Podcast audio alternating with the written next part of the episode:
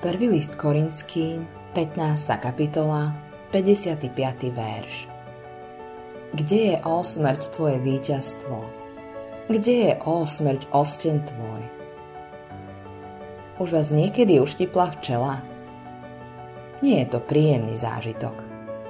Ale hoci je to bolestivé pre človeka, ktorého žihadlo včely bodlo, pre včelu je to smrteľné.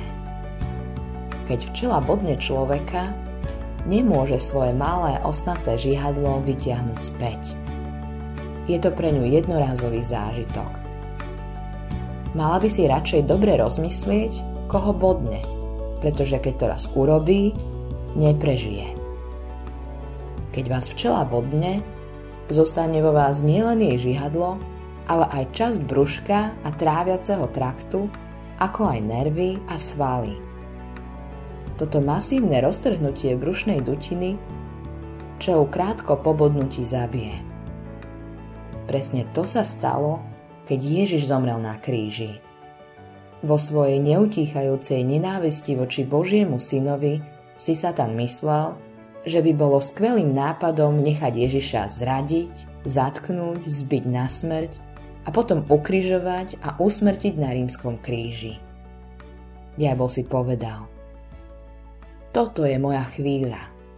Chystám sa ho uštipnúť.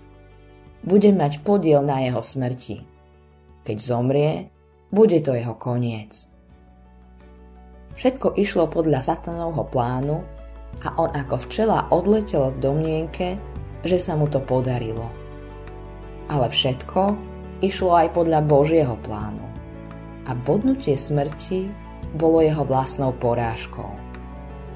Ako sa píše v prvom liste Korinským 15. kapitole 54. až 55. verši. Pohltená je smrť vo víťazstve.